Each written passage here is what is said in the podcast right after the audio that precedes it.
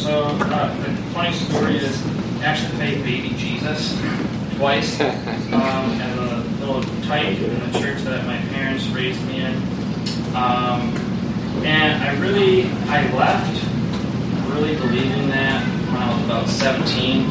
17, so 17 years. 17 years, which has Okay. been the longest in that tradition. Um, and like I said, like there's still the way you were raised. That's still always going to be part of who are. There's some things where I'll talk to my wife and I'll be like, that really sounded evangelical, or really Pentecostal. I'm not saying that that's bad, but those things have influenced me to where I'm at today. A lot of it, you know, and sometimes I catch myself, I'm like, how can people believe that? How can people go that way and believe like with all certainty? But then people can look back at me and say, how can you not believe it? So, yep. Got another question. Uh, what do you think of the book of Revelation? What do I think about the book of Revelation? Yeah. Well, I believe the book of Revelation was an individual's dream that he wrote down, not thinking that it was going to be taken as truth, not going to be thinking that, okay, for thousands of years, people are going to believe this, like this is how the world's going Um, because it was John, John Patmos they attributed to. And Patmos, we know, was actually where they sent Roman prisoners. It was like a prisoner colony. Wait, would you say John Patmos? John of Patmos. This isn't the John, the other, the John. No, there's like four Johns in the New Testament, and they okay. never they never differentiate. Patmos, P-A-T-M-O-S? Yeah. Okay. And from this is how I was taught. And so, to me, and my understanding is, and I think John Patmos was exiled there like two or three times. So he got exiled, he came back, started, and, and like the way the Romans treated Christians and early Christians were terrible. Some of the stuff that they did, we saw what we know what Nero did to Christians, where they make them like human uh, torches, pretty much. So there was a lot of back and forth. So I think more of what Revelation is is a metaphor for how he was, how Rome was so evil, how what Rome did to these early Christians, and I think it was just his his story and his because all Revelation means is an unveiling, like So, like- something is unveiled to you. So I think it was this unveiling that he had.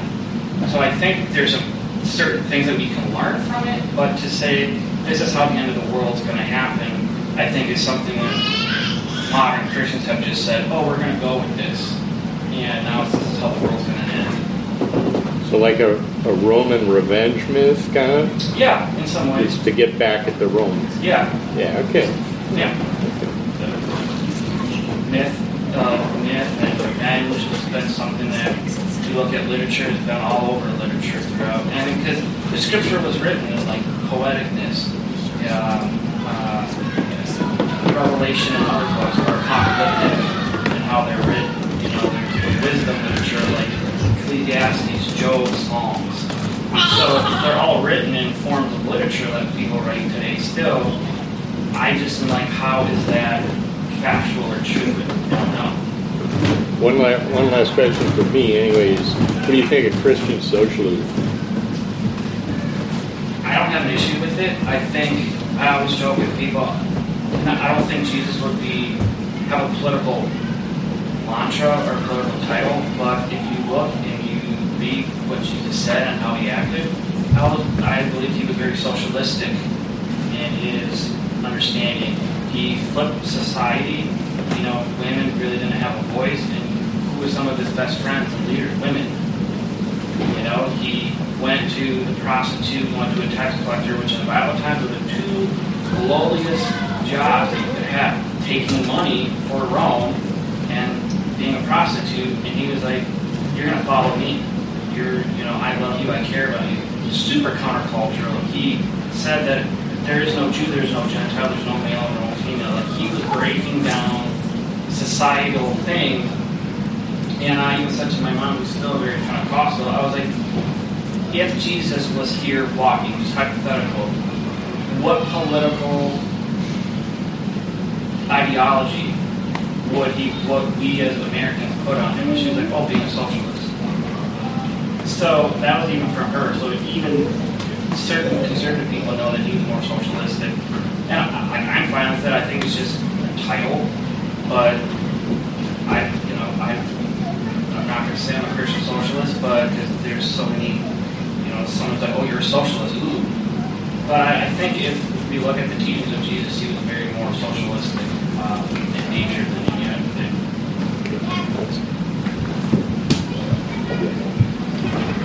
I just have a few thoughts.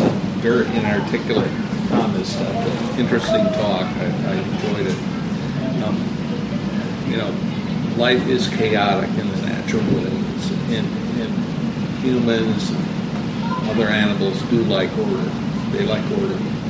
They, they want predictability. They want comfort. They want to know they're going to be around for a couple more minutes, if not for a couple more years or centuries. Um, and looking at the literal interpretation of the Bible, uh, a lot of people do that because I think it does add comfort and stability to our world. And I also think that these stories weren't just spun out of one guy or one woman at some point in history. They were the result of hundreds and hundreds of thousands of years of sitting around campfires, living on the savannah, and talking about what happened that day or that week. Um, and the better stories, um, probably even Jonah the whale and the feeding of the 5,000, probably had an origin in something real that happened a long, long time ago that predated Judaism, right. Zoroastrianism, and all that. And and I think these stories have come down to us because they worked for us, not on a literal basis, but hey, this provides comfort. It provides a lesson for survival in an uncomfortable, ever-changing, and threatening world. Um, and I for the life of me, I wish just more people would understand that because that that's where the oneness in humanity comes from, not from a set of rigid circumstances that some uh, scholars in, in Middle Ages wrote down. Right. Well, I agree. I, I think what you said is perfectly accurate. Wasn't just like one person wrote this down from that point on. I think it's it originated, like you said, because uh, all those early tradition or all those early people were it's oral tradition. They didn't. A lot of them didn't even know how to read or write, and they just spoke it, and it kind of kept like kind of like how if, like my great grandfather said something, my grandfather said it to my father, said it to me, going through generations and stuff like that. So I think that was a story that's happened in my stories like Job or Jonah. It originated somewhere, and I think it was important to take that out and, and, and say, where, what did this mean to us? So I think you're right. And I was just talking with my wife over here the other day of, like, people say, like, Genesis and, like, the flood story. People are like, I don't know if I can really believe that.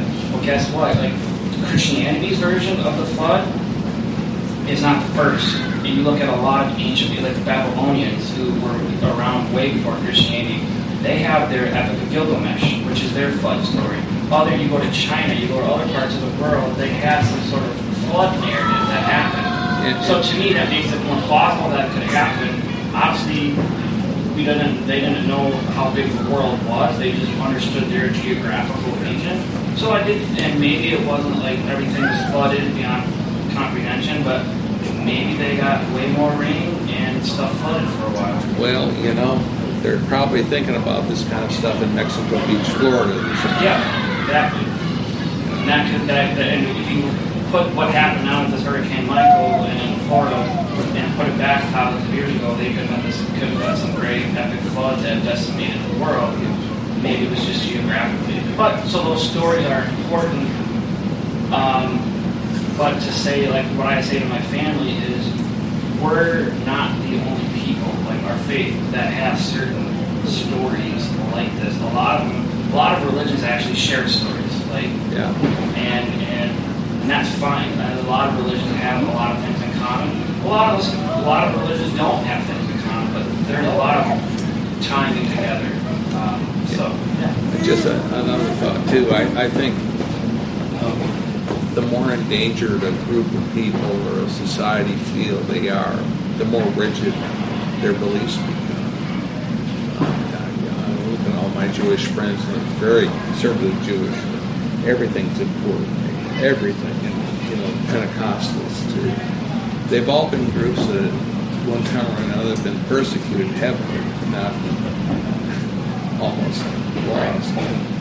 They, they they have kept that stuff. So I think it's just an ongoing process between becoming more open and seeing and the, feeling that you have to be rigid that you do this. And also involved in that, I think, is a corruption of who we are too. And you know, people are keeping the secret word of God or the.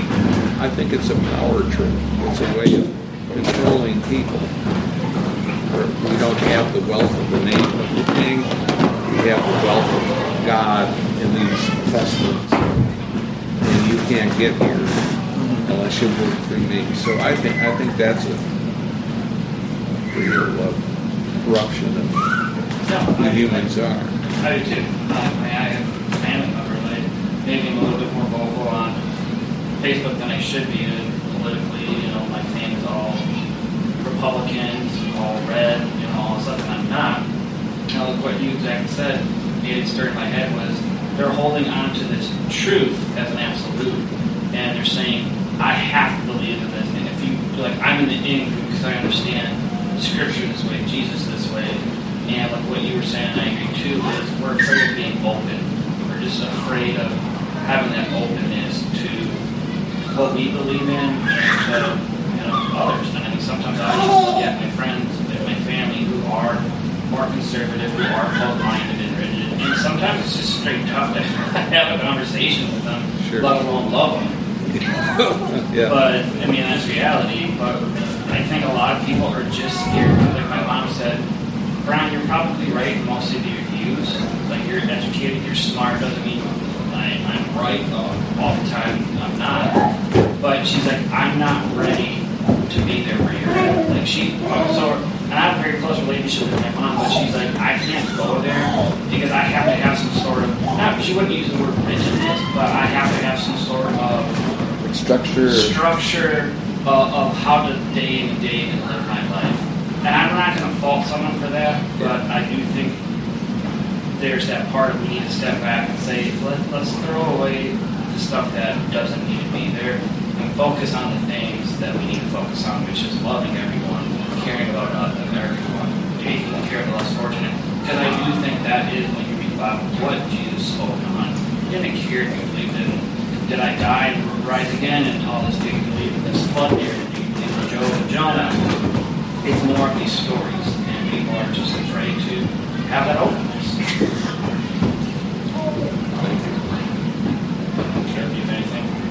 Uh, I really liked your take on um, the kind of finding the moral of the story, I guess, quote unquote, in you know in Jonah and uh, Job and the five thousand. Because I mean, and, and as you well know, we've had this conversation plenty of times. I think it's you know more about the uh, the application and what you can kind of glean from it than having like a, hi- a history book, a historical textbook, and. Uh, I think it's interesting what you were saying too about um, like having a secret knowledge, you know, or a secret truth, because that's you know the definition of, of Gnosticism, and there's Christian Gnosticism, which is like there's this secret knowledge, this big secret, and um, so I think that kind of even maybe better defines the way that you're using the term agnostic, because it's like saying no, there's not a, some secret knowledge, you know, there's not this like defined absolute thing, and even the term faith, like you can't have faith in something that you can feel and touch. You know, like that's faith has, uh, in its essence, in its nature, it has an element of not knowing for sure. Like you can't have faith in something that you're 100% sure is there. You know, like I don't necessarily have faith in the bench I'm sitting on because I don't need to have faith in it. It's it's here. I, I if I bump into it, if I knock my head on it, you know, if I sit on it, it's it's tangible. Whereas, yet you know things that are unseen and, and undefined. I think require an element of faith to interact with, even so. It's true. Amanda, do you have anything before we wrap up? Have my little cheering section back there with my daughter. I think she's ready to go home. Watch that football game. Um, yeah, thanks for everyone for coming. Thank you. Come out again. I'm Caleb, by the way. I'm Jeff. Jeff, good to meet you. Straight. Caleb. Caleb, Yeah. very religious. Yeah, right. Greg. Greg. There's no Gregs in the bunch. Amanda, thanks to Brian. Hi, Brian. Thank you. We did come in the snow. Yeah, yeah, you yeah, braved it. yeah. I was not expecting to see a big cut of white, Yeah, you know, out on the yards. Oh, you dropped a glove there. Oh. Enjoy the day. Yeah, you guys too. Thanks for coming out. A post Christian production.